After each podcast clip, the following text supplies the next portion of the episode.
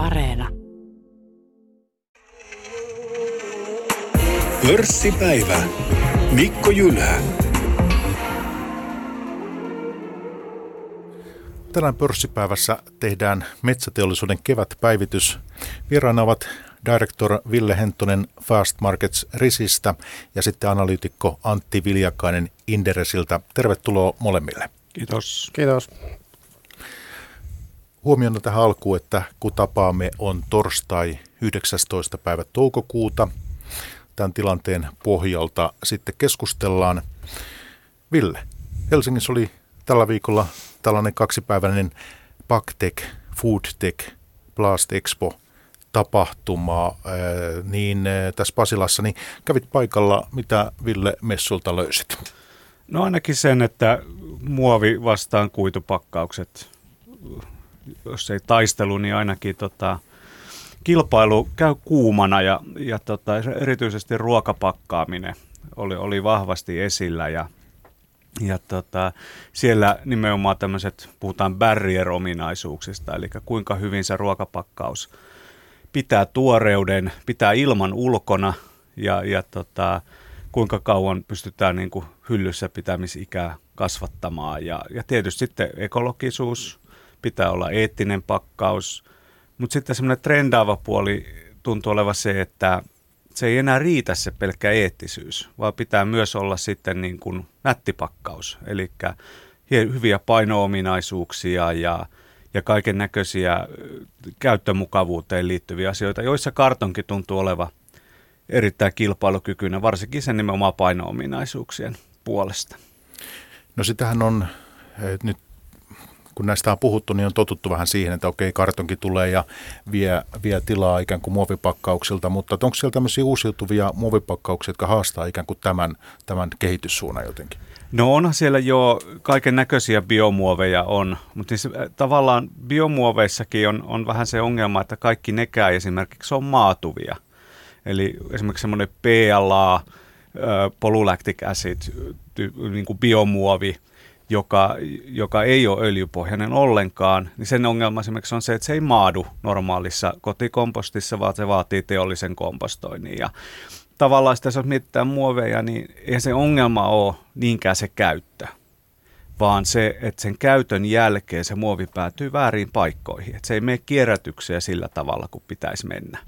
Ja sitten, että pystytäänkö esimerkiksi kaikki kierrättämään optimaalisella tavalla. Ja jos on yhdistetty kartonkia ja muovia, että pystyykö nämä niin kuin erottamaan toisistaan. Eli on esimerkiksi nyt tullut sellaisia pakkauksia, jossa sen muovikalvon pystyy repäsemään irti kartongista ja sitä kierrättämään kotonakin kahtena eri jakeena paljon helpommin.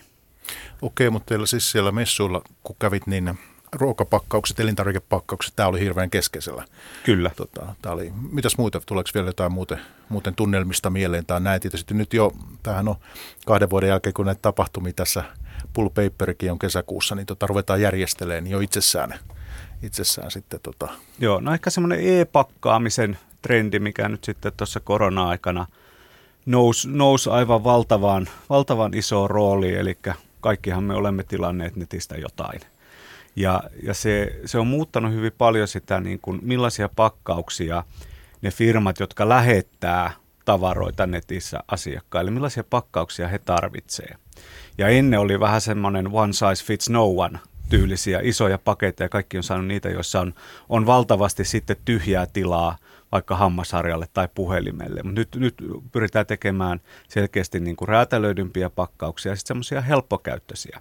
Meilläkin on paljon Suomessa semmoisia pikkusia firmoja, jotka omia tuotteitaan villasukista kameroihin, kännyköihin, mitä nyt ikinä meneekään, niin pakataan, pakataan niin kuin käsin jolla tarvitaan sitten semmoisia helppokäyttöisiä pakkauksia, jossa esimerkiksi kirjekuori tyyliin saattaa olla semmoinen repäsyteippi valmiina, joka vaan sitten helposti lyödään kiinni ja laitetaan postiin. Ja tämmöisiä nyt sitten näkyy tuolla messuilla. Jos miettii tuota korona-aikaa, niin mulla on tullut mieleen, kun on, on tota, ää, nyt ollaan siitä pääsemässä eroon, mutta että sen aikana mulla on tullut mieleen, jos joku pitäisi valita niin kuin ajankuva, joku esine, joka kertoisi korona-ajasta, niin se on minusta yksi vahva ehdokas siihen olisi tuonne pahvinen pizzalaatikko. Että siinä tavallaan kiteytyy minusta korona, korona tota, aika, aika hyvin. En tiedä, mitä mieltä te olette, mutta tuota, jos jotain muuta vielä hei, tulee messu fiiliksistä, niin kerro tämän lähetyksen podin aikana, Ville, sitten meille siitä. Tietysti tässä tämä Ukrainan sota ja Venäjän hyökkäys, tämä on nyt semmoinen, lähdetään tähän, tähän nyt ottaa kiinni. Kasumin arvio mukaan maakaasun tulo Venäjältä voi loppua tällä viikolla.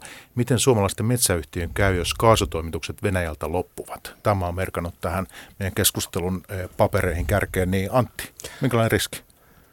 No, suomalainen metsäteollisuus niin valtaosin energiantuotannossaan niin, ja energian käytössään niin nojaa ää, muihin lähteisiin. Maakaasua käytetään sellutehtaissa muun muassa meidän uuneissa polttoaineena, mutta tämän tyyppisissä ratkaisuissa niin se kaasu on suhteellisen helposti korvattavissa kevyellä polttoöljyllä tai ää, jollakin ja muulla polttoaineella, joka nyt ehkä sitten maksaa jonkun verran enemmän. Ää, haasteita voi tulla niillä sektoreilla, kun ää, kuivatetaan pa- graafisia papereita tai kartonkeja niin tämän tyyppisissä sovelluksissa ei välttämättä ihan samalla tavalla päästä korvaamaan sitä, sitä maakaasua ja sen tyyppisiä ratkaisuja Suomessakin jonkun verran on, joskin myöskin nesteytettyä maakaasua on jo käytetty, että kaikki, kaikki kaasuhuolto ei tietenkään ole katkeamassa. Onko vaarassa, että meillä menee jotakin saitteja kiinni tämän takia? No tällä hetkellä en uh, akuuttia riskiä ainakaan niin kuin isommassa mittakaavassa näe, mutta en mene myöskään vannomaan, etteikö voisi yksittäisillä tehtailla niin käydä, että jonkin tyyppisiä tuotantohäiriöitä tästä tämän kaasusulun takia vielä tulisi. Niin, tässä on tietysti varmaan meidän kuuntelijaa pitkälti kiinnostaa nämä kotimaiset suuret ja niistä tänään puhutaan podin aikana vielä tarkemmin, mutta että onko näistä – Osaatko sanoa sitä, että mikä eniten ottaa hittiä esimerkiksi? Mikä tilanne on hankalin? Puhutaan siis UPM, Stura Enso ja sitten Metsäboard. No e, en lähde tässä sen tyyppistä arviota tekemään, että puhutaan kuitenkin kaikkien yhtiöiden osalta niin lähinnä yksittäisistä tehtaista ja koneista, joilla voi olla niitä isompia vaikeuksia tulla. Ja tietysti tässä on huomioitava se suhteellinen kilpailuasema, että Suomalaisen metsäteollisuuden energiantuotannossa maakaasun rooli on pienehkö, mutta kun pelataan kuitenkin pääsääntöisesti Euroopan markkinalla tai jossakin tuotteissa jopa globaalilla markkinalla, niin muut, muissa maissa olevat tehtaat niin voi kärsiä tästä huomattavasti enemmän, esimerkiksi tuolla Keski-Euroopan ja Etelä-Euroopan suunnassa. Ja Ville, sä nyökyttelet päätässä. Joo, kyllä se välillä tuolla aika pahalta näyttää. Puola, Bulgaaria nyt on niin kuin isoimmassa roolissa. Siellä on hyvin, hyvin erilaisia paperitehtaita. Ja on, on niitä esimerkiksi Puolassa, joissa on ollut vanhastaan hiilivoimala. Puola on, on hyvin pitkälle toiminut hiilellä. Sitten niitä on korvattu viimeisen yhden kahden vuosikymmenen aikana kaasulla. Ja nyt voi oikein melkein kuulla, kun ne alkaa kohisemaan taas ne hiilikattilat siellä, niitä on otettu uudestaan käyttöön. Ja tietysti biomassaa yritetään kanssa ajaa, jos kattilatekniikka antaa niin kuin periksi. Ja mikä on sitten paikoin nostanut Itä-Euroopassa esimerkiksi tämmöisen poltettavan puujätteen hinta esimerkiksi kolminkertaiseksi on kuullut yhdenkin referenssin, vaikka meillä nyt ei ole statistiikkaa siitä vielä, mutta siellä on rajuja hinnannousuja. Mutta sitten meillä on hirveä kasa tehtaita, jotka ajaa sataprosenttisella kaasulla. Ja siellä sen polttoaineen vaihtaminen on huomattavasti vaikeampaa. Vaikka periaatteessa kattilaan pystyisikin laittaa sitä kevyttä polttoöljyä, mitä toi Antti sanoi, niin se vaatii ihan erilaisen infran, että polttoöljy ei tule putkea pitkin sinne tehtaalle, vaan pitää investoida sitten säiliöihin ja vähän muuttaa vielä niitä, niitä tota asetuksia siinä voimalaitoksella. Ja se ei kaikille ole, ole mitenkään niin kuin mahdollista. Ja kaasussa on sitten vielä sekin ongelma, että sähköä nyt aina saa verkosta. Se ei tule loppumaan. Mutta jos kaasua ei ole, niin sitten sitä ei vaan yksinkertaisesti ole. Ja sitten on aika lailla sama, että kuinka hyvän hinnan esimerkiksi olet sopinut kaasulle, vaikka sulla olisi puolet parempi kaasusopimus kuin naapurilla, mutta jos kumpikaan ei saa, niin sama ongelma ääressä ollaan. No onko nyt näin, että suurimmassa – tai ainakin yksi yrityskategoria, mikä tässä on isommissa ongelmissa, niin on tämmöiset pienet eurooppalaiset, ehkä saksalaiset, italialaiset, tosiaan mainitsit tuo itäisen Keski-Euroopan, niin paperivalmistajat siellä. Onko tämä nyt sitten se? Jo, se on yksi, yksi ja tota, niillä on nyt sitten monta, monta niin kuin ongelmatekijää kasattu yhteen. Yksi on, isoimpana on tämä energian hinta, mutta sitten samalla kun esimerkiksi korot nousee, niin pienillä firmoilla sen niin kuin rahoituskustannukset voi yhtäkkiä nousta sellaiseksi, jos on sitä velkaa on ja korot nousee ja ei pystytä tekemään voittoa, niin käteinen vaan loppuu ja sitten firmat alkaa pikkuhiljaa kärsimään konkurssiriskistä ja siellä tietysti sitten vaattaa olla joukossa ihan hyviäkin tehtaita sitten isompien nostaa pois, mutta riskitasot tällä hetkellä näillä pikkufirmoilla, varsinkin jos on kaasupohjaisia tuotantoa, niin on hyvin isoja. Mutta vielä ei ole ruumiita tullut tämän takia. Siellä on joitain, joitain semmoisia, jotka on toiminnan keskeyttänyt väliaikaisesti, mutta var, isoja konkurssiaaltoja ei vielä ainakaan päätynyt uutisiin. Ehdottomasti yksi maa, mikä pitää nostaa esiin, niin on, on kyllä Italia mikä on markkinanakin sitten suuri, että voi heilauttaa Euroopan paperi- ja kartonkimarkkinoiden tasapainoa jonkun verran, jos sieltä paikallista tuotantoa tippuu pelistä. Että maaliskuussa alettiin jo ajaa tuotantoa Italiassa alas, vaikka paperia ja kartonkien hinnat on historiallisen korkeita, mutta kun se maakaasu on niin älyttömän kallista ja energiahuolto ei pelaa, niin he ovat ajautuneet jo, jo tuota, maana vaikeuksiin.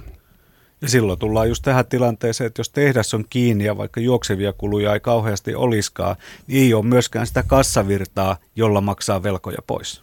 Siitä ei pankki tosiaan tykkää, että kassavirta heikkenee yhtä aikaa, kun rahoituskustannukset on nousussa.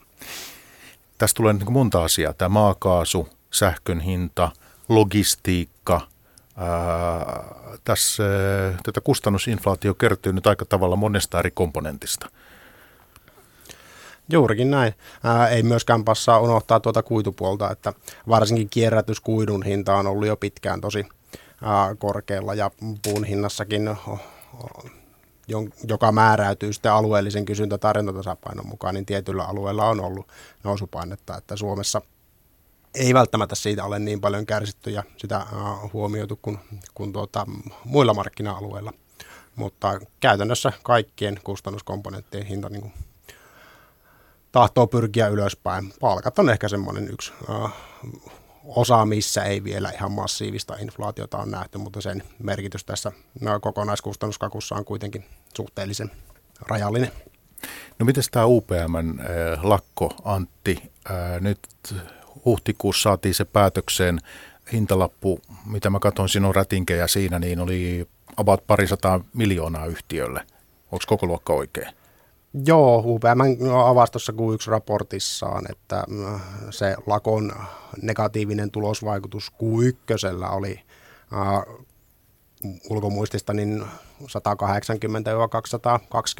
miljoonaa euroa, että tuommoista parisadan miljoonan euron iskusta jo Q1 puhutaan, ja sitten tähän puuttuu vielä se huhtikuu, mikä, mikä meni käytännössä kokonaan ilman ää, toimituksia Suomen tehtailta, että varmaan semmoinen Joo, tai useampi kymmenen miljoonaa on vielä tulossa vähintäänkin ää, lisää, että joo, kyllä se iso, iso isku UPMlle no, tuloksen kannalta lyhyellä tähtäimellä oli toki toi niin kuin äärimmäisen vahva suhdanne sen peittää alleen, että yhtiö pystyi silti punnertamaan kohtuulliset tulokset, mutta tuloksen tuosta alkuvuodesta, mutta tietysti no, aika hyvä sopimus on pitänyt tehdä, että ää, rahat joskus saisi takaisin ja kysynkin tästä, että ennen kuin jatketaan vielä lisää tuosta kustannusinflaatiosta, niin se, että kannattiko tämä tämmöinen lakko ja, ja kummalle kannatti, kenelle kannatti? Että mikä, mitä UPM tässä saavutti niistä, niistä tavoitteista, mitä heillä oli sinun mielestä? No UPM saavutti sen strategisen tavoitteensa, että ää, niitä sopimuksia on nyt se viisi kappaletta sen yhden kappaleen sijaan. Kyllä se varmaan tietysti nyt oli se paikka, milloin oli mahdollista tämän tyyppinen ratkaisu saavuttaa tässä, kun alettiin ensimmäistä kertaa neuvottelemaan yhtiö kohtaista sopimuksesta. Mutta jos tietysti muuten katsoo niitä ehtoja, mitä UPM tuossa tiedotteessaan pintapuolisesti julkaisi, niin ei ne muutokset nyt aivan kamalilta niihin varsinaisiin työehtoihin vaikuta. Ja taidettiin kommentoida sieltä, että suurin piirtein nolla kustannusvaikutus, niin ää, aika pieniksi ne ää, muutokset tällä kierroksella mun mielestä tuntuu jäävä ja se tietysti tarkoittaa sitä, että ihan valtavia kustannussäästöjä niillä, niillä tuskin saadaan. Toki tämä on tietysti päänavaus, että UPM pääsee sitten neuvottelemaan ja muokkaamaan näitä viittasopimusta vuosien saatossa oikeaan suuntaan, mutta tosiaan paljon pitää vielä tapahtua, että ne lakossa tulleet tulonmenetykset niin saadaan sopimuksella takaisin. Mutta tässä saavutetulla tuloksella ei ole niin kuin yhtiön kilpailukyvyn kannalta mitään radikaalia, dramaattista vaikutusta niinkö? Vai? No mun on lyhyellä tähtäimellä vaikea nähdä, että, että olisi, että ei ne tota, sopimusehtojen muutokset niin isoja ollut, ja kun muistetaan se, että ne palkat siellä kokonaiskilpailukyvyssä on yksi tekijä, eikä niistä tekijöistä myöskään se edes se merkittävin, niin en näe, että niin kuin huomattavan paljon parempaan kilpailukykyyn UPML olisi tämän sopimuksen myötä eväitä, mutta toisaalta ei se nyt huonokaan sopimus ole, että ei se kilpailukyky myöskään oleellisesti mun mielestä heikkene. Okei, haluatko Ville tuohon tohon, jotakin lisätä? No on tässä joita, joitain näkökulmaa. Yksi on tietysti se, että, että, että palkkakustannusten tai työvoimakustannusten tota, prosentuaalinen osuushan inflaation myötä laskee. Eli se nyt on ihan tämmöinen tilastollinen harha, harha siinä. Ja sitten toinen on se, että lakolla oli isoja vaikutuksia muualle. Eli nyt jos mietitään sitten ekanakin UPM Keski-Euroopan tehtaita. Tämän lakon takia monet hinnat nousi. Okei, inflaation kanssa nousi myös, mutta ei olisi noussut näin paljon, jos ei olisi ollut, ollut tota, sitten ää, tarjonnan puolesta niin kuin pulaa, jolloin siellä, siellä on tota, niin, pyst- saatu, saatu kovempaa hintaa kuin olisi muuten saatu. Ja ilmeisesti kauhean isoja UPMn puolelta toimitusongelmia ei, ei, ei ollut. ollut. Hy- hyvät toimitukset UPM varsinkin paperipuolella sai, sai tuota Q1 kasaan. Toki siellä nyt on ollut tammikuussa se varasto, mitä on päästy myymään, ja huhtikuussa ei ole varastoa, mitä, mitä myydä myydä tuota, että niitä, vielä niitä niin toimitushaasteita tulee, mutta sitten sellupuolella volyymimenetykset oli isoja ja niitä ei pysty paikkaamaan mistään. Kyllä ja selluhinnatkin oli, oli hyvin korkealla tuossa. Toinen näkökulma tässä on se, että tämä ehkä vielä kiihdytti sitä eroa, joka meillä on graafisissa papereissa lyhyen ja pitkän aikavälin näkymissä. Eli tavallaan pitkällä aikavälillä, pois lukien tämä kustannusinflaatio, niin hinnathan on kovia, kysyntä on kovaa. Mutta koska hinnat on kovia, niin jos mietitään taas niitä loppukäyttäjiä, esimerkiksi painotaloja, jotka ei millään pysty siirtämään tätä kustannusvaikutusta omiin tuotteisiinsa. Okei, me nähtiin esimerkiksi Helsingin Sanomat leikkaa sivumäärää hiljattain niin kuin, ikään kuin pysyvästi. Ja, ja tota, tällaisia ratkaisuja sitten tulee, jos ei hintaa voida nostaa, niin sitten painetaan vähemmän. Mutta sitten tämä vaikuttaa myös mainontaa. Eli kun oli paperipula, eikä, eikä niin kuin yksinkertaisesti pystytty painamaan kaikkea, niin sitten ne, ketkä, joilla oli muita vaihtoehtoja, lähti etsimään esimerkiksi mainostamiseen muita kanavia, ja ne eivät välttämättä enää ainakaan täysmääräisenä koskaan enää palaa printtimediaa, ne, esimerkiksi ne mainosrahat. Ja jolloin, jolloin tämä vaan kiihdyttää ja kiihdyttää sitä graafisen paperin kysynnän, kasvua, pit, äh, kysynnän laskua pitkällä aikavälillä. Milloin, Ville, seitsemänpäiväinen sanomalehti, niin milloin se jää historiaan? En uskalla sanoa. Haluatko Antti? en lähde tätä, tätä veikkaamaan. veikkaamaan, mutta olen, olen kyllä täysin samaa mieltä Villen kanssa tästä, että kyllä niillä niin kuin paperin loppukäyttäjillä on tässä ollut tuhat ja yksi syytä kiihdyttää sitä digisiirtymää, vaikka se ei nyt lyhyellä tähtäimellä välttämättä tuossa paperin kulutuksessa olekaan näkynyt, mutta sitten kun taloudessa taas kovemmat ajat koittaa, niin hyvin todennäköisenä pidän, että se kysynnän lasku sieltä no, on kiihtymään päin. Eli tässä on hyvin tämmöinen ristiriitainen tilanne Joo. graafisten papereiden suhteen. Kyllä, lyhyt ja pitkä aikaväli näyttää hyvin erilaisilta. Mites muuten niillä, kun sä ennakoit, että tulee vaikeita aikoja tosiaan noille painotaloille, niin nähtiinkö siellä sitten jotakin rivien harventumista? Joo, joo, kyllä. On, on, on ihan tota, on konkursseja, on lopettamisia, on, on kapasiteetin vähentämistä Euroopassa. Paino, Euroopassa jo. Just, kyllä. Joo. Okei. Okay. Hei tota, nyt sitten Venäjästä, niin on syytä ottaa siis tämä ei, ei siinä kylliksi, mitä tässä ollaan jo puhuttu maakaasu, mutta tämä puukauppa. Kai siitä on perusteltua ottaa muutama sana tähän, että e, sehän nyt ei, ei sekään yksittäisenä asiana ole niin dramaattinen. Kertokaa, mulla on käsitys, että 10 prosenttia alle e, Suomen metsäteollisuuden käyttämästä puusta on tullut Venäjältä. Eikö kutakokin tämmöistä luokkaa, se on 9 prosenttia, vähän yhtiökohtaista. Kyllä, 10 prosentin tasosta puhutaan.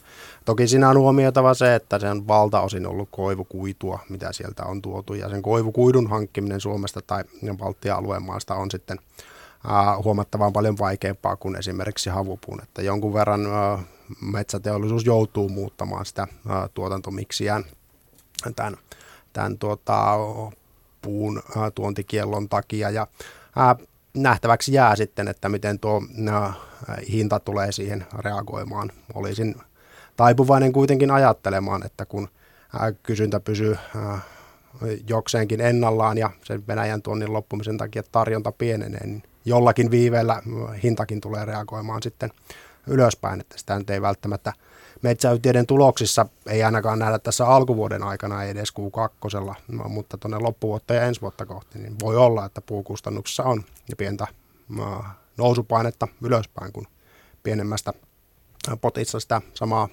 puumäärää joudutaan sitten hankkimaan. Ja tässä on mielenkiintoinen siirtymä niin kuin puunhankinnan kilpailukyvyssä. Kun me perinteisesti ollaan ajateltu, että kannattaa olla sisämaassa siten, että puuhankinta-alue on tasainen ympyrä siinä tota, niin tehtaan ympärillä vaikka 200 kilometriä. Kun taas niin kun rannikkotehtailla se väkisinkin leikkaantuu puoleen se, se hankinta-alue. Mutta nyt sitten kun se Baltiasta tulevan puun osuus kasvaa, ja tämä on huomattu nimenomaan Ruotsissa, niin yhtäkkiä nämä rannikkotehtaiden suhteellinen kilpailukyky näihin sisämaatehtaisiin tietyllä tapaa parannet. Sillä Ruotsin rannikko on niitä täynnä. Okei, siinä on sitten logistiikkaa tullut siitä, että päästään helpommin viemään sitä tavaraa muualle. Mutta Ruotsiinhan Baltiasta on tullut puuta huomattavasti enemmän jo tässä aikaisemmin. Kyllä, pitää paikkansa. Toki on muistettava se, että tuossa edellisessä syklissä ainakin se Baltian puuhinta reagoi huomattavasti räväkämmin, räväkämmin tuohon kysynnän kasvuun kuin kuin tuota Suomessa ja Ruotsissa, että silloin puhuttiin niin kuin useampi kertaistumisesta puun hinnassa vuosina 17 ja 18, että voi olla, että siellä se markkina toimii vähän dynaamisemmin ja puuhinta lähtee nopeammin laukalle. Ja, ja nythän sitten kilpailua tulee puusta myös energiapuolelta, eli tässä voi nähdä sit semmoistakin, että enemmän ja enemmän tavallaan kuitupuuta, eli sellukattilaan kelpaavaa puuta ajautuu tai pyritään nostamaan myös energiakäyttöä, mikä, mikä sinänsä ehkä kuulostaa tuhlaukselta, mutta toisaalta ollaan semmoisessa tilanteessa, kun kaikki polttoainevaihtoehdot on kalliita, niin hinta on se ratkaiseva tekijä, jos vaan on tekniikkaa, millä polttaa. Nyt sitten eh, Venäjä, mitäs, miltä alan tulevaisuus ja tilanne näyttää siellä? Nimittäin suomalaisista Stura Enso on myynyt Eh, hetkinen sahojaaneeksi, niin pakkaustehtaita, puun hankintaa, luopunut niistä, eikö näin? Ja siellä on Kyllä. alaskirjauksia ja muuta. Joo, ne alaskirjattiin tuossa Q1-tuloksessa ja jotain IFRS-standardeihin liittyviä valuuttajuttuja tulee vielä Q2 puolella. UPM myöskin alaskirjas Venäjän omaisuuseriään Metsäbordilla ei sinällään suoraan omaisuutta Venäjällä ollut, niin ei ollut tarvetta alas kirjata, mutta kyllä se suomalaisyhtiöiden kannalta aika aa, huonolta näyttää näiden osien osalta, mitä sinne nyt jäikin. Että mutta Sturalle ei jäänyt mitään? Ei, ei jäänyt, mutta UPMlle tosiaan jäi. Tuotannon UPMkin on tietysti keskeyttänyt siellä Judovan vaneritehtaallaan.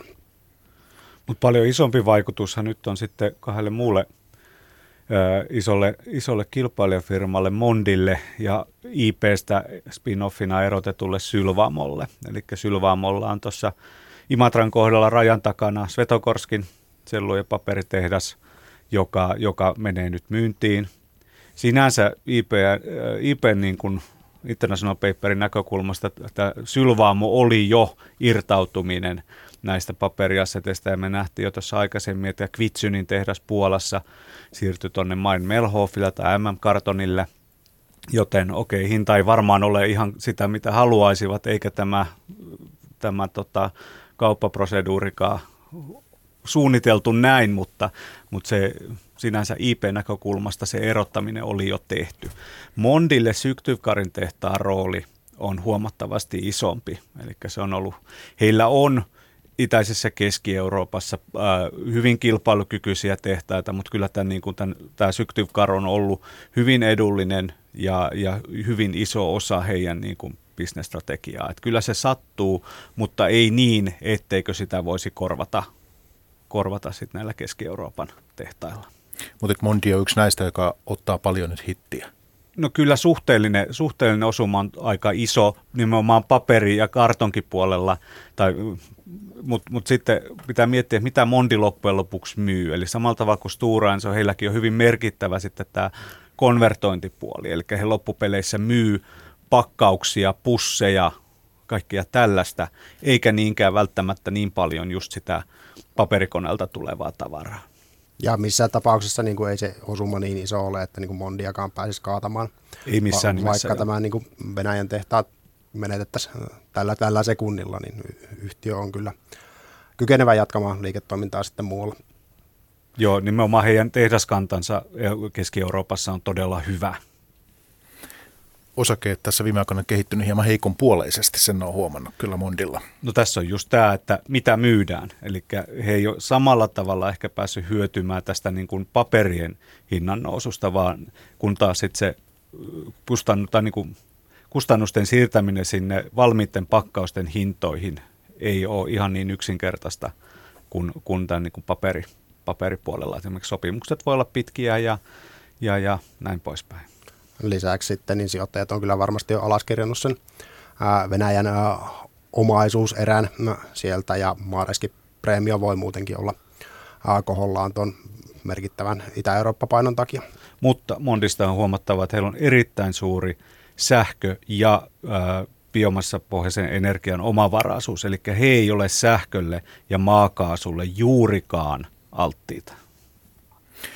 Okei, hei vielä tämä Venäjästä tässä vaiheessa, että minkälaista alan teollisuutta nyt sitten jää jäljelle? Eli toisaalta Venäjään on viety eri lajeja, toisaalta sieltä on tuotu meillekin kajeksi muun muassa sanomalehtipaperia, niin että miten Venäjällä nyt sitten jää? Missä kantimissa se ala on ikään kuin tämän jälkeen, kun sieltä länsimaiset yhtiöt ovat joko keskeyttäneet tai kokonaan lähteneet? No Venäjällähän fokus on jo useamman vuoden ollut Kiinassa. Ja monia tehtaita on muokattu Kiinan kysynnän mukaan. Esimerkiksi sanomalehtipaperitehtaat, kolme isoa, on kaikki alkanut tekemään semmoista kevyttä nimenomaan e-pakkaamiseen sopivaa tota, niin, aaltopahvia, joka on ihan räätälöity Kiinan markkinoille. Ja jopa puolet näiden tehtaiden sanomalehtipaperikoneiden tuotannosta on vaihdettu siihen. Ja samoin sitten niin kuin sellu hyvin pitkälle tuolta Siperiasta menee nimenomaan Kiinaan. Et niin kauan kuin Kiinan markkina vetää, niin tota, en näe niin isoa muutosta siellä. Okei, rahoitus voi olla vaikea, niin kauan kuin koneet toimii eikä tarvita varaosia tai kemikaaleja täältä. Esimerkiksi tuossa läntisellä Venäjällä valkastun sellun tuotanto jouduttiin lopettamaan, koska Suomesta ei esimerkiksi tai läntisestä Euroopasta ei enää saatu valkaisukemikaaleja. Jouttiin ruveta tekemään ruskeata massaa ja ruskeata paperia pelkästään. Ja Euroopan markkinoille on Venäjältä jonkun verran tuotu sanomalehtipaperia, sahatavaraa, kraftlinereita, säkkipapereita, vähän ehkä tämmöisiä alhaisemman jalostusarvon metsäteollisuustuotteita. Näitä ei tietenkään enää tuoda ja se sitten kiristää Euroopan markkinoita näiden tuotteiden osalta, mikä taas nostaa hintoja. Eli inflatorista vaikutusta tänne ja jossain määrin voi parantaa toimintaedellytyksiä niillä yhtiöillä, jotka näitä tuotteita tuottaa. Ja y- yksi asia tietysti Venäjällä on se, että siellä ei ole juurikaan tämmöisiä sisäpakkauskartonkeja, niin kuin esimerkiksi mitä Metsäport tekee. Siellä ei, ei juurikaan tällaisia tehdä ja, ja sen kartongin saaminen voi osoittautua yllättävän vaikeaksi. Okei, Kiinassa on kapasiteettia, mutta sitten taas sen kartongin tuominen Moskovaa tai Pietariin Kiinasta niin on, on, on sitten jo huomattavasti vaikeampi ja kalliimpi operaatio. Yes, toi kuluttajapakkauskartonkin on taas sitten tämmöinen korkeamman jalostusarvon metsäteollisuustuotte ja sitä venäläiset eivät ole tosiaan kyenneet tai halunneet tehdä. Ää, tietysti kolikon toinen puoli on se, että ne tonnit, mitä on mennyt Venäjälle Euroopasta kuluttajapakkauskartonkia, niin on myytävää sitten muille markkinoille, mutta sen verta kuuma toi markkina tällä hetkellä vaikuttaa olevan, että tuskin on mikään ongelma se. karkeasti 5 prosenttia Euroopan tuotannosta niin myydä joko Eurooppaan tai Pohjois-Amerikkaan tässä markkinatilanteessa. Ja tämähän ilmeisesti sataa nyt sitten Metsäbordin laariin, tämä korkea kartonkikysyntä. Kyllä, ehdottomasti ja myöskin Stora. No siis nyt kun tämä on tämmöistä pääoma-intensiivistä toimintaa, tämä metsäteollisuus sitoo paljon pääomaa, niin voisi kuvitella, että tämän Putinin sekoilun jälkeen niin se kynnys lähtee länsiyhtiöllä nyt tota, investoimaan sinne, niin on aikamoinen. Että mehän ei tiedetä, mihin tämä kaikki nyt sitten päättyy. Tota, toivottavasti pian päättyy ja päästäisiin rauhan aikaan, mutta että tähän voi jatkuu tietysti vaikka kuinka pitkään. Joo, ja, ja koskee myös kiinalaista rahaa, että on se Venäjä maariski, maariski kiinalaisillekin. Lähtee esimerkiksi ostamaan tai investoimaan näihin, näihin tehtaisiin, vaikkakin sillä he saattaisi saada niin kuin omaa kuituhuoltoaan toimia paremmin, että siellä niitä assetteja olisi, josta, josta voisi tota, niin, tuoda, tuoda tota, niin sellua ja paperia sitten Kiinaan, varsinkin sellusta, sellusta jota, jota Kiinan markkinoille tarvitaan. Niin onko Kiina investoinut nyt sitten tällä alalla Venäjälle? Onko teillä tietoa? No ei mitenkään merki, merkittävissä määrin. Että itse on jonkun verran jopa odottanut sitä, että nämä, nämä kaksi löytäisivät toisensa vähän, vähän paremmin tällä alalla, koska Venäjällä olisi halpaa raaka-ainetta ja Kiinassa on sitten korkeaa kysyntää kuidulle ja kuidun loppukäyttäjä. Mutta aika vähäistä se loppujen lopuksi on, on kuitenkin uh, mun korviin asti tulleiden tietojen osalta ollut. Ja yksi iso asiahan tässä on ollut sitten nämä hakkuoikeudet Venäjällä, että Venäjällä sen niin kuin maan omistaminen ei käytännössä ole mahdollista, jolloin ainoa mitä voit saada on hakkuoikeuksia valtion omistamiin metsiin. Ja tämä on ehkä ollut sitten yksi tekijä, joka on rajoittanut tätä intoa, intoa lähteä sinne. Ja voiko nyt sitten sanoa, että osin on varmaan ollut ihan viisaskin strategia. No nyt sitten mä huomautan tähän kuuntelijalle väliin, että jos kuuntelet tätä keskustelua uusintana sitten myöhemmin Yle puheesta, niin tässä on kyseessä pörssipäivä. Tänään puhutaan metsäteollisuudesta, puhutaan, eh, tai otsikkona tässä metsäteollisuuden kevätpäivitys, ja vieraina ovat director Ville Henttonen Fast Markets Risistä ja sitten analyytikko Antti Viljakainen ja Antti tulee Inderesiltä teette osakeanalyysiä muun muassa. Ja tota, hei, semmoinen, puhutaan noista suomalaisista, varmasti kiinnostaa podin kuuntelijoita, mutta että muutama sana hei tuosta hintakehityksestä, eikö niin Ville? Sä voisit vähän kertoa meille muutamalla sanalla, miltä tämä nyt on näyttänyt, mitäs laatuja meillä olisi niin kuin tämmöisessä yhteydessä perusteltu nostaa esiin? No varmaan se selluhinta nyt on se ensimmäinen, ensimmäinen. Se otetaan semmoinen vertailu, että missä ollaan, mihin ollaan tultu tota, vuodenvaihteesta. Yes niin äh, parikymmentä prosenttia on tullut sekä havu- että lehtisellu äh, euromääräisenä. Ja nyt pitää muistaa... Onko tämä Euroopan markkina? Euroopan markkina, joo. Ja nyt pitää muistaa että eurotaala-suhdehan on tässä elänyt. Jos katsotaan esimerkiksi viime syksyyn, niin koko syksyn PIX-indeksi taaloina oli 1140 tämmöinen ennen alennuksia, tämmöinen benchmark-hinta. Just näin. Mutta euroina se oli 960 ja 1010 välissä koko tänä aikana. Eli tämä valuuttakurssi tietysti vaikuttaa siihen, mutta sellukauppaa pitkälti käydään, käydään dollareissa, mutta tietenkin se sitten taseessa tuntuu eurooppalaisilla firmoilla euroissa. Joo, tässä olisi vähän sellusta. Ja tota, sellusta niin. ehkä sen voisi sanoa, että ollaan historiallisen korkeilla tasoilla, joissa on muutaman kerran käyty. Ja näiltä tasoilta on sitten lähdetty aina ennen alaspäin. Historia ei ole koskaan taet tulevasta. Kyllä.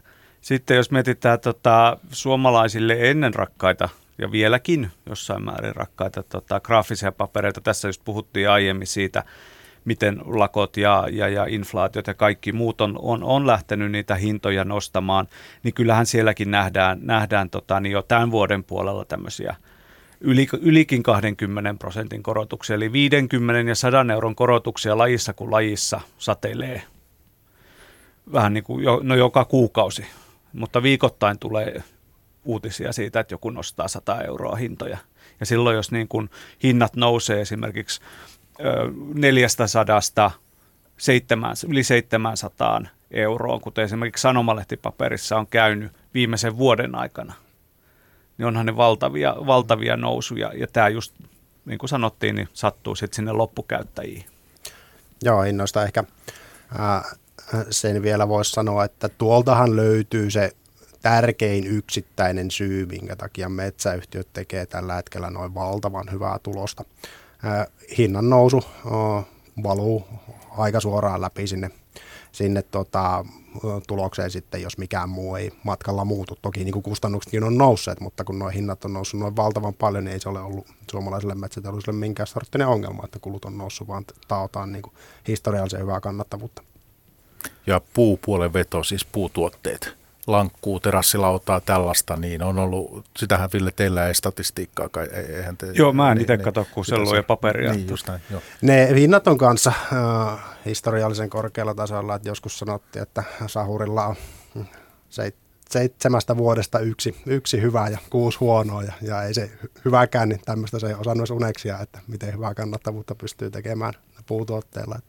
Stora Enson sijoitetun pääoman tuotto viime vuonna puutuotedivisionassa oli 60 prosentin tienoilla, että monesti aikaisemminkin sanonut, että yleensä tuo niin näyttää enemmän teknologiayhtiöltä kuin tämmöiseltä perusteollisuudelta.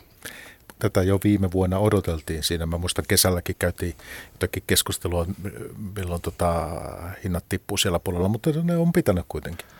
Kyllä, toki näitä korona-aaltoja on tullut, tullut tota, edelleen maailmalla lisää. Ne on rajoittanut, rajoittanut tarjontaa, kun työntekijät on ollut, ollut tota, kipeänä. Toisaalta kysyntä on ollut valtavan hyvää oikeastaan koko, koko ajan, kun on panostettu remontointiin. Myöskin uusrakentaminen on, on vetänyt suhteellisen hyvin Atlantin molemmilla puolilla, niin tuosta se korkea hinta syntyy, että kysyntä on hyvää ja tarjonta rajoitettua, niin silloin se komponentti, mikä, mikä niin kuin liikkuu, niin on, on hinta ja jossain vaiheessa sitten kun jompikumpi tai molemmat näistä, näistä joustaa, niin silloin se hinta sitten tulee alas sieltä, mutta milloin näin käy, niin en lähde sitä nyt tässä veikkaamaan. Mutta melko varmaan on, että enemmän niin kuin uusia pysyviä hintatasoja ole, tai sitten sitten kyllä alkaa sahoja tulla ja sitä tarjontaa niin löytyy sieltä kautta lisää ja hinnat joustaa. Jollain tavalla niin kuin kapitalismi korjaa tämän. Mutta haluatko tässä vaiheessa Ville ottaa hinnoista vielä jotain? No voi semmoisen ehkä mainita, että, että jos mietitään esimerkiksi kopiopaperia ja sitten siihen käytettäviä selluja, niiden tonnihinnat alkaa olla tällä hetkellä aika lailla samat, jos niin puhutaan markkinahinnasta. Et se ei ole ongelma silloin, jos on integroitunut sellu ja sen sellun tekee itse puusta ja muusta. Silloin, silloin tavallaan saavuttaa ne sellun tekemisen voitot ja voi siirtää siihen paperin tekemiseen. Mutta sitten meillä on paljon paperitehtaita, varsinkin tuolla keskisessä Etelä-Euroopassa, jotka on integroimattomia ja joutuu ostamaan markkinoilta sitä sellua tehdäkseen sitten sitä tota, niin sellupohjaista paperia. Ja oli laji mikä tahansa, niin tämä on myös tuo yksi semmoinen kustannusinflaation ongelma. Ja äärimmillähän tämä on ollut tänä keväänä esimerkiksi Kiinassa, jossa tehdään paljon sellupohjasta pehmopaperia. Mutta ei ole varaa tehdä sitä, koska ei niitä, niitä sellun nousseita hintoja pysty millään siirtämään esimerkiksi siihen vessapaperin hintaan, jolla siellä sitten käyntiasteet saattaa pehmopaperikoneilla, niillä, jotka edelleen on käynnissä, niin olla 10 prosenttia tai jotain yksi kymmenesosa ajasta, koska ei ole varaa ajaa. Sellu maksaa niin paljon. Joo, mutta eikö toisaalta toi on tuote, mitä aina tarvitaan, että siis toi puoli, että siis tota, luulisi kysyntää nyt löytyvän. Että. Joo, mutta ylikapasiteettia on vaan niin paljon ja, ja sitten sit joidenkin paperituotteiden hinnat niin kun ei vaan niin kun millään pääse, pääse sinne tota, niin, nousseiden kustannusten tasolle. Niin, toi sellumarkkinan ja sellun hinnan ajuret niin on ää, erittäin hyvä kysymys, mutta itse olen kyllä niin kuin taipuvainen ajattelemaan, että se hinnan nousu tuonne historiallisen korkealle tasolle ei ole pelkästään niin kuin hyvän kysynnän ansiota. Toki niin kuin hinta ei voi nousta, jos kysyntä on ihan surkea, mutta kyllähän no globaalit tarjontaketjut toimii tällä hetkellä sen verran huonosti, että se suurempi ongelma on siellä tarjonnassa, mikä ei, ei pelaa. Ja se ei ole pelkästään näiden valmistajien ongelma, vaan sitten meillä on isoja globaaleja logistisia haasteita – Esimerkiksi Los Angelesissa South Beachin sataman edustalla on, on niin kuin valtava määrä laivoja, jotka odottavat satamaan pääsyä. Ja se määrä tänä keväänä se vaan jatkoi kasvamistaan. Okei, se nyt on vain yksi esimerkki. Mutta kaikki, varsinkin niin kuin valtamerikuljetuksiin liittyvät ää, logistiset ongelmat, nostaa, nostaa, nousee niin kuin esiin tässä niin kuin saatavuus tilanteessa. Ja sitten meillä on sit myös niin kuin valtava pula rekkakuskeista esimerkiksi keskisessä Euroopassa. Ja myös Amerikassa. Joo, et, et, ei rekan ajaminen ole houkuttelevaa esimerkiksi Pohjois-Amerikassa monellekaan. Moni haluaa tehdä jotain muuta kuin ajaa sitä rekkaa. Ja sitten tavaroiden saaminen paikasta toiseen niin muodostuu yllättävän vaikeaksi, jos ei ole ketään, kuka sitä rekkaa ajaisi. Sitten niin suomalaiset yhtiöt, olisiko syytä ottaa, syytä tuota ottaa fokukseen tässä äh, UPM, Stora Enso, Metsäboard, tässä lyhyttä päivitystä, eikö näin? Niistä sijoittajia kuitenkin kiinnostaa, niin UPM tosiaan tuo lakko oli tuossa, käytiin vähän jo läpi, että mikä sen saldo on. No heillä on pari merkittävää investointia, tuo lyhytkuutinen sinne Uruguaihin. Milloin se, mä oon se jonnekin tänne merkannutkin, milloin se lähtee starttaa se? Tuossa kun 1, 2, 3 lähtee. Vähän sekin projekti pitkäksi meni, niin kuin oikeastaan kaikki isot selluprojektit on tässä korona-aikana mennyt, että noin puoli vuotta suurin piirtein tuli myöhästymistä. Siitä UPM tiedotti tuossa tilinpäätösraporttinsa yhteydessä. Mutta UPMllä oikeastaan sama tilanne kuin muillakin lukuun ottamatta tuota lakkoa, joka on nyt niin tuota Q1 aika paljon, mutta ilman sitä niin olisi tehty paras tulos mies muistiin. En nyt muista, onko silloin 2000-luvun alussa, kun paperimarkkina kävi kuumana, niin tehty parempi kvartaali, mikä UPM olisi tullut ilman tuota lakkoa. Tosi hyvin menee tässä, tässä tuota, eh, erittäin äh, kuumassa markkinassa. Mutta lähivuosien osalta niin iso, iso kysymys ja asia, mitä seurataan, niin on noin strategiset investoinnit, että se sellutehdas ja Saksan biokemikaalilaitos, joka on myöskin sitten myöhästy jopa jonkun verran enemmän kuin tuo sellutehdas. Se, sitä odotellaan tuolla ensi vuoden loppupuolella valmistuvaksi, mutta siinä vaiheessa, kun nämä laitokset on saatu ajettua ylös, niin UPMllä pitäisi olla kyllä merkittävää tuloskasvupotentiaalia osittain jopa sykleistä riippumatta, koska nämä molemmat laitokset on odotettavasti erittäin kilpailukykyisiä. Niin, sulla on positiivinen myönteinen näkemys nyt osakkeesta. Onko ostosuositus jopa?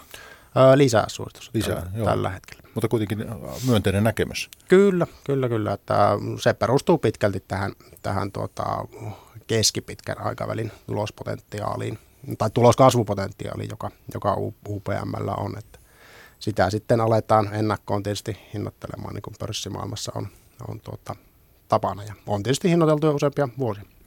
Mä oon pitänyt näitä graafisia heillä semmoisena riippakivenä, mutta että, kun tässä ollaan käyty tätä läpi, niin sieltä hintakehitys on ollut sitten hyvää ja, ja tota, sä et näe niitä yhtiöllä ongelmana. No ei ne ole ongelmia sinällään ole, että UPM on kuitenkin äh, tuolla alueella se on vahvin peluri äh, Euroopassa, että äh, uskon kyllä, että UPM niillä pystyy edelleenkin niin kuin kassavertaa tekemään, jota sitten allokoida velkojen lyhennykseen, osien maksuun, muihin, osingon maksuun ja, ja tota, e, investointeihin ää, sitten, että se kasvu tietysti tulee, tulee muualta, mutta niitä pyöritetään niin kauan kuin ne tuottaa kassavirta. Rakentamiseen liittyvät kustannukset nousevat myös. Ja tässä on semmoinen semmoinen tota, mahdollinen seuraus UPMlle ja Stura Ensolle, että nämä heidän paperiassettinsa – jotka, tota, jota on aikaisemminkin ostettu niin kuin muunnettaviksi sitten pakkauskäyttöön, niin tavallaan niiden arvo saattaa hieman nousta, koska uuden ö, ö, tota, niin esimerkiksi lainerikoneen rakentaminen on yhä kalliimpaa ja kalliimpaa, jolloin on houkuttelevampaa ottaa vanha tehdas ja vanha kone ja olemassa oleva infra ja kääntää ne. Joten niissä ne, mahdollisesti, jos näitä kauppoja tulee lisää, niiden hintalappu saattaa olla – UPM ja Stura Enson kannalta miellyttävämpi. UPM sai tosi hyvän hinnan siitä äh, Shottonin tehtaasta, joka teki ennen sanomalehtipaperia ja myytiin äh, uudelle omistajalle äh, kierrätyskuitupohjaisen kartongin tekemiseen, niin ulkomuistin mukaan se oli karkeasti 100 miljoonan euron tienoilla, että, että sanomalehti sen arvo ei olisi ollut lähellekään sitä. Mutta tietysti toi on, on ratkaisumalli, joka ei sovi kaikille tehtaille. Se tulee aika binääristä sitten, että jonkun tehtaan arvo voi olla nolla ja jonkun sitten 100 miljoonaa. Ja, ja nyt esimerkiksi Norskeskuk, hän kääntää kaksi tai kahdella tehtaalla, molemmilla yhden koneen ja sinne jää vielä yhdet koneet. Ja tässä on just tämmöinen teoria, että hekin saattaa jossain vaiheessa olla enemmän kiinnostuneita sitten myymään ne konvertoimansa koneet kuin pitkällä tähtäimellä valmistamaan kartonkia itse, koska uuden rakentaminen on kallista. Ja sitten mikä äh, voi olla kiinnostavaa on tämä Olkiluoto kolmonen, eikö niin? Koska tämä on saatu nyt ylös tässä vihdoin ja jotakin sähköäkin siellä jo tuotetaan ja, ja tota, tänä vuonna varmaan saadaan se kokonaan ylös, eikö näin? Niin UPM on tässä merkittävä omistaja.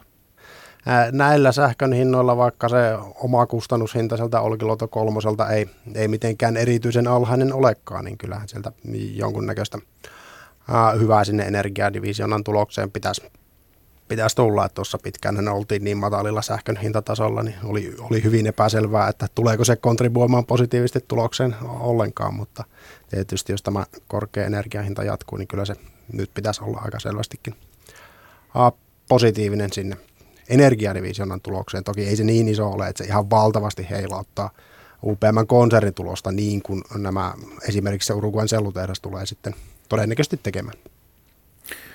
No onks, mutta tälläkin on joku merkitys sinun ratingeissa. Kyllä, e- ehdottomasti. Joo, joo. No tota, semmoinen, otetaan UPMstä vielä se, että kun eh, mä usein tuolla sijoituskeskustelua kun seuraan, niin UPM perustellaan, tai per, otetaan esille se, että heidän tehtaansa, nämä paperitehtaatkin ovat hyvin kilpailukykyisiä. Niin miten sä Ville voit sanoa minulle tästä, että tämmöinen argumentti, että upea mielenkiintoinen sijoituskeskus, koska jos joku pärjää paperissa, graafisissa, niin he on niin kuin siellä erittäin hyvissä asemissa. Kuinka kilpailukykyisiä nämä saitit nyt sitten ovat sinun näkökulmasta? No upeammalla on se hyvä puoli, että koneet on kohtuullisen isoja oikeastaan kaikissa segmenteissä. Ne on isolta, Suomessa on isolta osalta integroituja ja sitten tota, niin Saksan tehtaalla on jonkun verran mahdollisuutta vaihdella kuitumiksi ja sen mukaan, että tehdäänkö hioketta tai hierrettä vai sitten käytetäänkö kierrätyskuitua. Mutta mikä on sitten tosi iso asia on se energia puoli, eli jos on mahdollisuus polttaa biomassaa, mikä monilla UPM-laitoksilla on, niin se taas vapauttaa siitä kaasuriskistä hieman. Ja sitten samoin, jos on mahdollisuus tehdä, tehdä sitten myös sähköä samalla saitilla, niin sitten pystyy optimoimaan sitä, että milloin kannattaa tehdä itse ja milloin kannattaa ostaa verkosta. Eli se kilpailukyky tulee rajatussa määrin sieltä itse paperikoneelta ja nämä tukitoimet siinä ympärillä on varsinkin energiapuolella on usein ne, jotka sitten ratkaisee ää, sen niin kuin kustannuskilpailukyvyn suhteessa kilpailijoihin, koska useilla kilpailijoilla sitten on se niin kuin täysi kaasu ja sähkö tota, niin, volatiliteetti siellä takana. Ja Antti Nyökkäille, että näin on. Kyllä, no, erittäin uskottava kommentti. Okei, okei, joo. No jos UPMS tulee jotain, niin, niin sanokaa toki. Nyt sitten otetaan lyhyesti Stura. Tosiaan he Venäjältä laittoi noita toimintoja myyntiin ja saikin niistä, luo, pysty luopumaan niistä. Mitäs, mikä on Sturalle nyt keskeisintä tässä, kun ollaan, ollaan toukokuussa 2022, että sieltä sitä hiili, hiilihommaa Sunilassa viritellään. Tota, se on yksi semmoinen tämmöinen akkumateriaali, tota, ligniini pohjaneeksi näin. Tämä on yksi asia. Oulussa mietitään toisen koneen kääntämistä kartonkiin. Joo, nämä on ne isoimmat hankkeet, mitä Stora Ensolla tuolla investointipuolella tällä hetkellä on, on käynnissä, että sitä akkumateriaalihankkeestaan tuli, tuli ehkä sijoittajille pieni semmoinen takaisku tuossa edellisessä raportissa, että se jonkun verran on viivästymässä sitä alkuperäistä erittäin kunnianhimoista aikataulusta, koska kumppanit ei sen perässä ihan ole, ole tuota, ää, kestäneet. Että Stora Ensohan ei sitä ää, koko valtamaa akkumateriaalihanketta niin no, aio yksin, yksin toteuttaa ja se on varmaan ihan fiksu päätös, koska ne vaatisi paljon enemmän sitten no, aikaa ja no, myöskin riskinottoa, että, että tuota, yksin tämän kaiken, kaiken pystyisi tekemään. Että, uusi aikataulu on vielä sen tarkemmin avaamatta. Oulussa tehdään sitä selvitystä siitä toisen kartonkikoneen kääntämisestä ja kommenttien perusteella, niin tuota, kyllä se siihen suuntaan on, on vahvasti taipumassa, että investointi tullaan tekemään. Se parantaisi sen tehtaan teollista logiikkaa huomattavasti, jos siellä olisi, olisi tuota, kaksi kartonkikonetta pyörimässä. Toki tämä niin Venäjän tilanteen ja puumarkkinan kiristyminen sekä yleinen inflaatio, niin jonkunnäköisen kierrepallon varmaan Stura Ensollekin tuon investoinnin osalta syötti, mutta aika luottavaisia ne kommentit viimeksi oli. Kartonkin markkina on alitarjottu tällä hetkellä, että se kyllä kannustaa investoimaan. Mutta eh, tämä toinen kone, jos se käännetään, siinä oli valtavan kokoinen kapasiteetti, eikö ollut? Kyllä, se on erittäin merkittävä kuluttaja, kuluttajakartonkin koneeksi. Että ja siinähän oli se ilmeisesti semmoinenkin mahdollisuus olemassa, että se olisi vähän semmoinen hybridikone, jolla pystyisi tekemään näitä tota, kuluttajapakkauskartonkeja, että sitten aaltopahvi tota, niin, pintakerroksia. No onko eh, yliinvestointien vaara olemassa, Antti? Tässä. Aina on tässä teollisuudessa, niin. jos historiaa on lukenut yhtään, niin se Ollaanko on, nyt se siellä? on mör, mörkö, mikä, mikä kummittelee. Tota, kyllähän toimiala on, on investoinut aika paljon, jos katsoo vaikka Valmetin tai Andertsin tai Voitin tilauskirjaa, niin kyllähän ne hyvin, hyvin pulleita, pulleita on. Sellupuolella en välttämättä sen tyyppistä riskiä näe, että sieltä kuolee sitä vanhaa ja ja tuota, huonompaa kapasiteettia jossain vaiheessa sitten pois, jos hinnat, hinnat dyykkaa tarpeeksi alas ja tarpeeksi pitkäksi aikaa. Aasiassa on ylikapasiteettia tällä hetkellä, mutta se ei välttämättä ole ää, meidän ongelma tuolla kartonki- ja pehmopaperipuolella. Mutta kyllä tuo länsimaiden kartonki, kartonkipuoli niin pikkusen kieltämättä huolettaa, että siellä on isoja, isoja suunnitelmia. Stora Ensolla, Metsäboardilla, Billerud osti Versolta no, paperitehtaita, joita aikoo konvertoida Pohjois-Amerikassa kartonkikoneeksi, että siihen markkinoiden koko luokkaan suhteutettuna, mikä kuluttajapuolella on, niin nuo investoinnit on, on isoja. Ja kysynnän kasvun pitää kyllä kiihtyä mm, aika oleellisestikin siitä, siitä mm, muutamasta prosentista länsimarkkinoilla, missä on oltu, että noin kaikki saadaan sitten myytyä täyteen, kun ne pitkin tässä 2020-lukua valmistuu, sikäli mikäli nämä kaikki nyt tehdään, että nämä ei pelejä investointipäätöksiä ole, vaan, vaan, vaan suunnitelmia.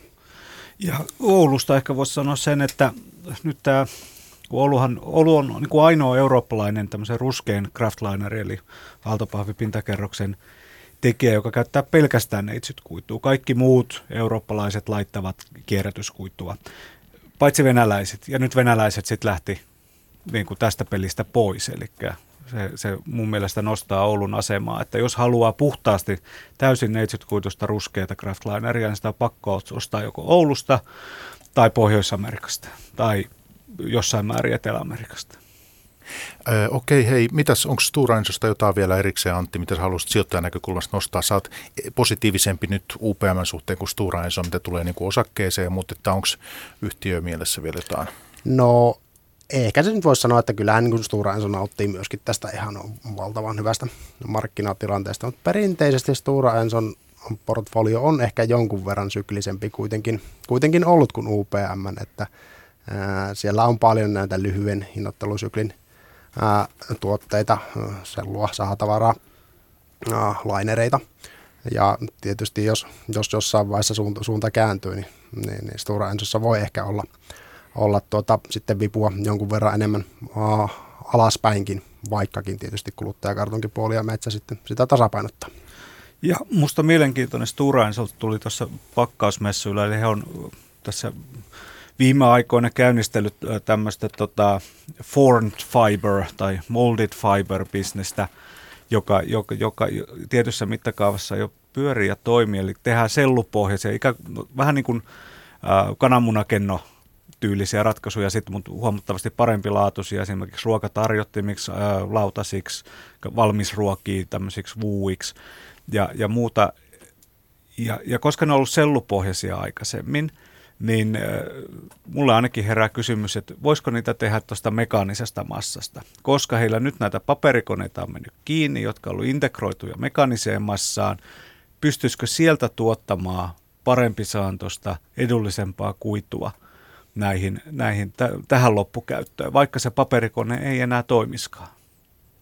Niin Stora kyllä se vielä pitää sanoa, että nythän näitä paperitehtaita tässä kaupitellaan no, para aikaa, että konserniin on jäämässä vain, vain tuota, ää, yksi kone kautta tehdas Belgiassa ja, ja Suomesta ja Ruotsista ja Saksasta myydään, myydään tehtaat pois, että tietysti suhdannetilanne ja paperidivisionen tuloskunto antaa kyllä nyt ää, ikkunan sille, sille, että nämä tehtaat ää, joko sitten kokonaisena, palasena tai, tai erikseen, niin voisi, voisi saada kaupaksi, mutta en kyllä usko, että se hinta Stora Enson mittakaavassa erityisen korkeaksi nousee, vaan tärkeämpää on, että päästään keskittymään sitten näihin ydinliiketoimintoihin, mihin paperi nyt ei ole kuulunut vuosikausi. Ja toki näin just, että kyllä ne kaupaksaa, mutta mihin hintaan. Mm. Ja mitä niitä, miltä niillä tehdään vielä ennen sitä? Ja Antti odottaa yhtiöltä posaria. Sulla no joo, toi, tai odotat ja odotat, mutta kyllä, on mahdollisuus olemassa. Konsensusodotukset on, on jo samalla tasolla. Että kyllähän tuo Q1 oli niin valtavan hyvä ja tämä, tämä tota, kireä markkinatilanne nyt on jatkunut jo koko Q2 eikä ole myöskään todennäköisesti Q3 vaan poistumassa, niin, niin, niin, kyllä tässä kaikki ainekset sille on, että Stora Enso nostaa ohjeistusta. Tietysti sijoittajia kasvavissa määrin kiinnostaa sitten tuo ensi vuosi, mikä on aika pitkälti sitten mysteeri vielä. Ja äh, sitten äh, otetaan Metsäboard tähän myös, että mä huomasin, heillä on aika mielenkiintoinen siis yhtiön kanssa hurjassa tuloskunnossa, boardi. Tasekki heillä erittäin vahva. Näin mä sinun esityksistä Antti on olet näin kertonut, niin luotan siihen. Että Kyllä, pitää paikkansa. Joo, just näin. Niin tota, nyt sitten yhtiö selvittää mahdollisuuksia taivekartonkin kapasiteetin kasvattamiseksi Suomessa tai Ruotsissa. Selvityksen arvioidaan valmistuvan tämän vuoden loppuun mennessä. Taivekartonkin kapasiteetin kasvattamiseksi niin selvitetään nyt mahdollisuuksia. Mitä Antti sinä odotat?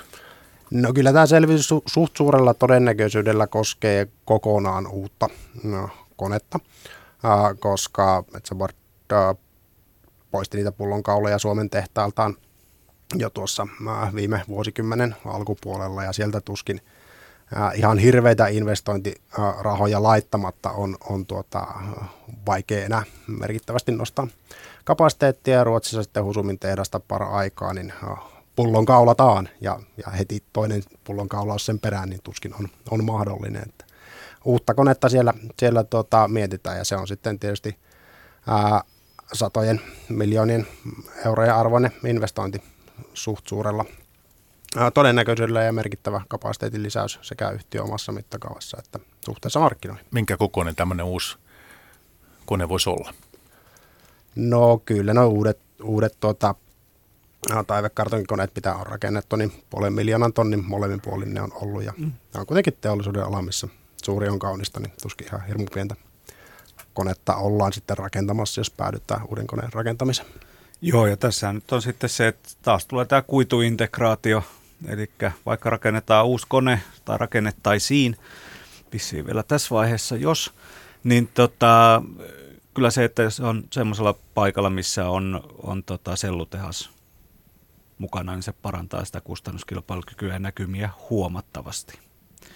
Eli nämä loka- lo- lokaatio on tärkeä tässä. Ja nyt jos hetkeksi palataan vielä Stura Ensoon, niin siellähän on tämä Nymollan tehdas, jossa on, on tota sulfiittisellulinja vielä olemassa. Ja sellutehtaita tulee hyvin harvakseltaan lisää, ainakaan niin kuin täysin uusille saiteille. On vaikea nähdä semmoisia investointeja ainakaan kovin montaa tulevaksi, niin se, se saattaa niin kuin herättää kyllä ostajissa, ostajissa kiinnostusta nimenomaan se, mitä sillä sellulla voisi tehdä. Ja siellä, siellä on, on esimerkiksi Sappi Keski-Euroopassa on sellainen, jolla näitä sulfitisellutehtaita on ja kuka tietää, ehkä se saattaa vielä kiinnostua. Tai joku muu, joka haluaa integroitua tähän selluun, koska se on se, millä kustannukset saadaan pidettyä kurissa.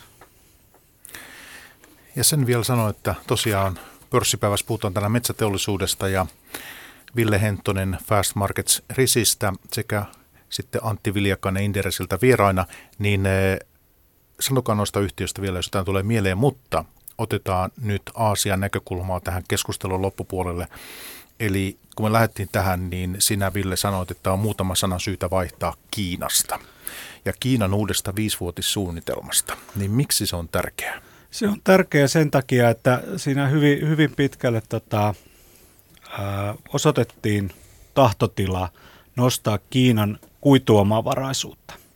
Eli nythän Kiina, Kiina tota, niin, ää, kierrätyspaperin tuonnin on hyvin pitkälle eliminoinut ja, ja se on kallista ja se on, se on vähentynyt huomattavasti. Jolla, jollain pitää se kuitu korvata.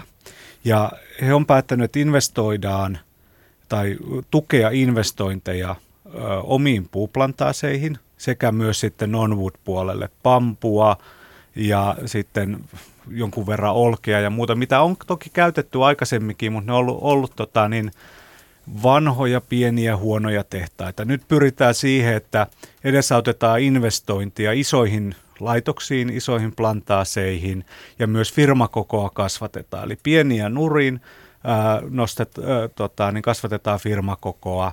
Ja mihin tällä pyritään? Siihen, että kuituomavaraisuus kasvaisi. No tällä on suora seuraus siihen, että ostosellun määrä laskee. Eli jos tästä katsotaan kymmenen vuotta eteenpäin, niin, hyvin, niin kun Kiina pyrkii siihen, että kiinalaiset firmat ostaisivat vähemmän sellua, joka tulee Etelä-Amerikasta, pitkäkuitunen isolta osin meiltä. Ja tää, tällä sitten alkaa niin kuin olla jo pitkän, pitkän aikavälin tota merkitystä. Mutta eikö tämä tarkoita meilläkin Stura Enso merkittävä markkinasellun toimittaja, myös se sit Metsä Fiber, Joo, kyllä. Myös tärkeä tässä, niin lattareista vaikka Susano, Joo. niin eikö tämä tarkoita selkeää nyt sitten vastatulta? Kyllä, kyllä niin kuin mun, mun näkökulmasta niin tota, mä luen tämän niin, että mikäli näissä, näissä tota, niin suunnitelmissa onnistutaan, niin se, se tulee jonkun verran mullistamaan tuota markkinaa. Toki ää, sille on syynsä, miksi Kiina on ajautunut niin kuin tämän tyyppisen tilanteeseen. Kuituhuolto on ollut muiden maiden varassa ja niistä syistä varmaan yksi on ollut se, että kiinalainen puu toistaiseksi on ollut hyvin, hyvin kallista. Että Stura Ensohan oman Kiinan sellutehdas-suunnitelmassa kuoppasi tuossa mm, jokunen vuosi sitten ju, juurikin näihin puuhuoltoon liittyvien asioiden takia, että mm, jonkun verran vielä pitää tapahtua, että uskon sen, että kiinalaiset tehtaat olisi kilpailukykyisempiä sellun tuotannossa kuin esimerkiksi latinalaisen Amerikan maat, mutta tietysti Kiinan valtiolla on edellytyksiä tehdä asioita, jos he haluavat jotain saada aikaiseksi. Eikä nämä puuplantaa sitten välttämättä kuidun tuotanto on välttämättä sitten itsessään Kiinassa, mutta kiinalaisessa omistuksessa esimerkiksi muissa, muissa tota, sitten Aasian maissa. Ja sitä kautta sitten kun firmat on isoja, niin pystytään sitten hoitamaan se kuituhuolto oman firman sisällä sinne Kiinaan. No jos miettii sitä kuituomavaraisuutta, karkeasti neljännes, eikö niin? Joo, ja tarkoitus on pyrkiä niin kuin ostosellussa niin kuin yli 30 prosentin omavaraisuuteen tässä. Joo, eli hetkinen siis. Eli jos se nyt on ollut, jos puhutaan ihan tota, niin, äh, sellusta, niin se on, jos meillä oli 10 vuotta sitten, oli pikkasen päälle 20 prosenttia ja nyt se on viime vuodet ollut tuossa 27, ei ottanut 28 ylittää ja, ja nyt sitten yritetään päästä yli 30. Okei, no hei, jos tämmöinen kehitys on olemassa ää, ja varmaankin näin kuin Ville kerrot, niin miten sijoittajan näkökulmasta? Löytyykö asiasta esimerkiksi yhtiöitä, joiden kyytiin mä voisin tässä niin kuin päästä? Mä itse tunnen näitä asialaisia metsäyhtiöitä tosi heikosti, että tiedän, että siellä on muun muassa tämä, oliko tämä Nine Dragons, yksi tota tällainen, sitten tämä Asia Pulpet Paper, APP, Sinarmas, tämmöiset nimet mä muun muassa tiedän, mutta että onko Antti, mitäs muuta tässä voisi ottaa esiin? No tuossa nyt on mu- muutamia nimiä. Liimaan on yksi semmoinen listattu, listattu yhtiö. Tietysti Japanista löytyy jo, joitakin ää, yhtiöitä. Ää, on itse aika huonosti noihin perehtynyt, koska ne ei sinällään ole oikein suoria kilpailijoita suomalaisille yhtiöille, että suomalaiset yhtiöt myy, ää, hyvin vähäisissä määrin niitä tuotteita sinne niin kuin paperi- ja kartonkin puolella, joita siis nämä mainitut kiinalaiset yhtiöt lähtökohtaisesti tekee, että sellua myydään sitten enemmän, mutta siinä pelikenttä on, on globaali. Sen verran hyvää tarjonta metsäyhtiöistä täältä niin kuin Suomesta ja Skandinaviasta ja Euroopasta löytyy, että itse en kyllä ole erityisen kiinnostavaksi kokenut lähteä noita kaukomarkkinoita mm, tällä sektorilla, varsinkaan tuolta kehittyvien maiden puolelta etsimään.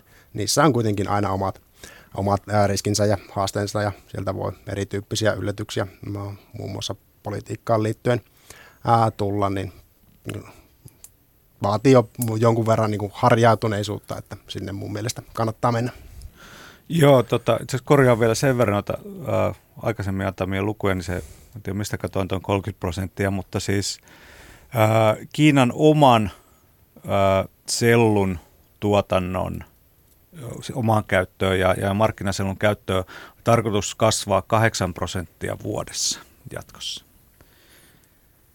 8 prosenttia? Joo, tuossa seuraavien viiden vuoden aikana.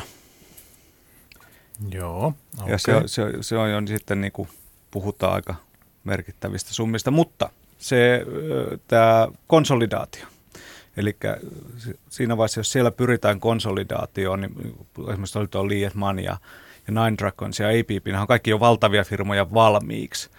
Joten mä näen niin kuin siinä etuja, että jos lähdetään konsolidaatiota harrastamaan, niin todennäköisesti se tehdään niin, että pienempiä liitetään isompaan. Ja silloin niin kuin valmiiksi isot on, on niin kuin vahvalla pohjalla, jos, jos, jotka on, on ollut vahvalla pohjalla myös esimerkiksi tämän kierrätyskuinun hankinnassa. Koska sitten taas se, että saa, saa niin kuin kierrätyskuitua hankittua, niin siihen tarvii lisenssejä ja niitä myönnetään helpommin, kun olet iso ja vaikutusvaltainen. No hei, meillä alkaa tässä olla, ollaan jo reilu tunti keskusteltu, niin se kysyn tässä mielenkiintoisimmat kasvuinvestoinnit metsäteollisuuden saralta. Kumpikin voitte heittää yhden, kaksi, Antti. No kyllä tässä yhteydessä pitää ehdottomasti ne akkumateriaalit nostaa esiin, että siinä on kuitenkin niin kuin nopeasti kasvava tuoteryhmä, jossa voi päästä niin kuin merkittäviin kaupallisiin volyymeihin. Että se Stora Enson liikevaihtotavoite alkuperäinen, joka nyt ei siis tule toteutumaan, kun tämä projekti jonkun verran myöhästyi, niin oli kuitenkin miljardi euroa vuonna 2025. Niin jos sen olisi saavuttanut, niin olisi ollut ihan metsäteollisuushistorian kirkkaasti nopein läpilyönti volyymituotantoon – ja isosta bisneksestä puhutaan joka tapauksessa. Minä tahansa vuonna sinne sitten, sitten tullaan menemään ja kysyntä tämän energiakriisin takia, niin ää, ei ole ainakaan huonontunut sille, jos pelataan vaikka vuoden takaisin aikaan.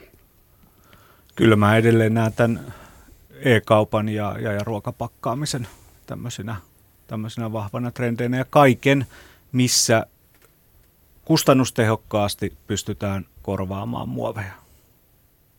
Hyvä. Hei, nyt on aika kiittää. Tänään pörssipäivän vieraana metsäteollisuudesta puhumassa oli director Ville Henttonen Fast Markets Risistä. Kiitti Ville. Kiitos. Ja sitten analyytikko Antti Viljakainen Indersiltä. Kiitti Antti. Kiitos paljon. Pörssipäivä. Mikko Jylhä.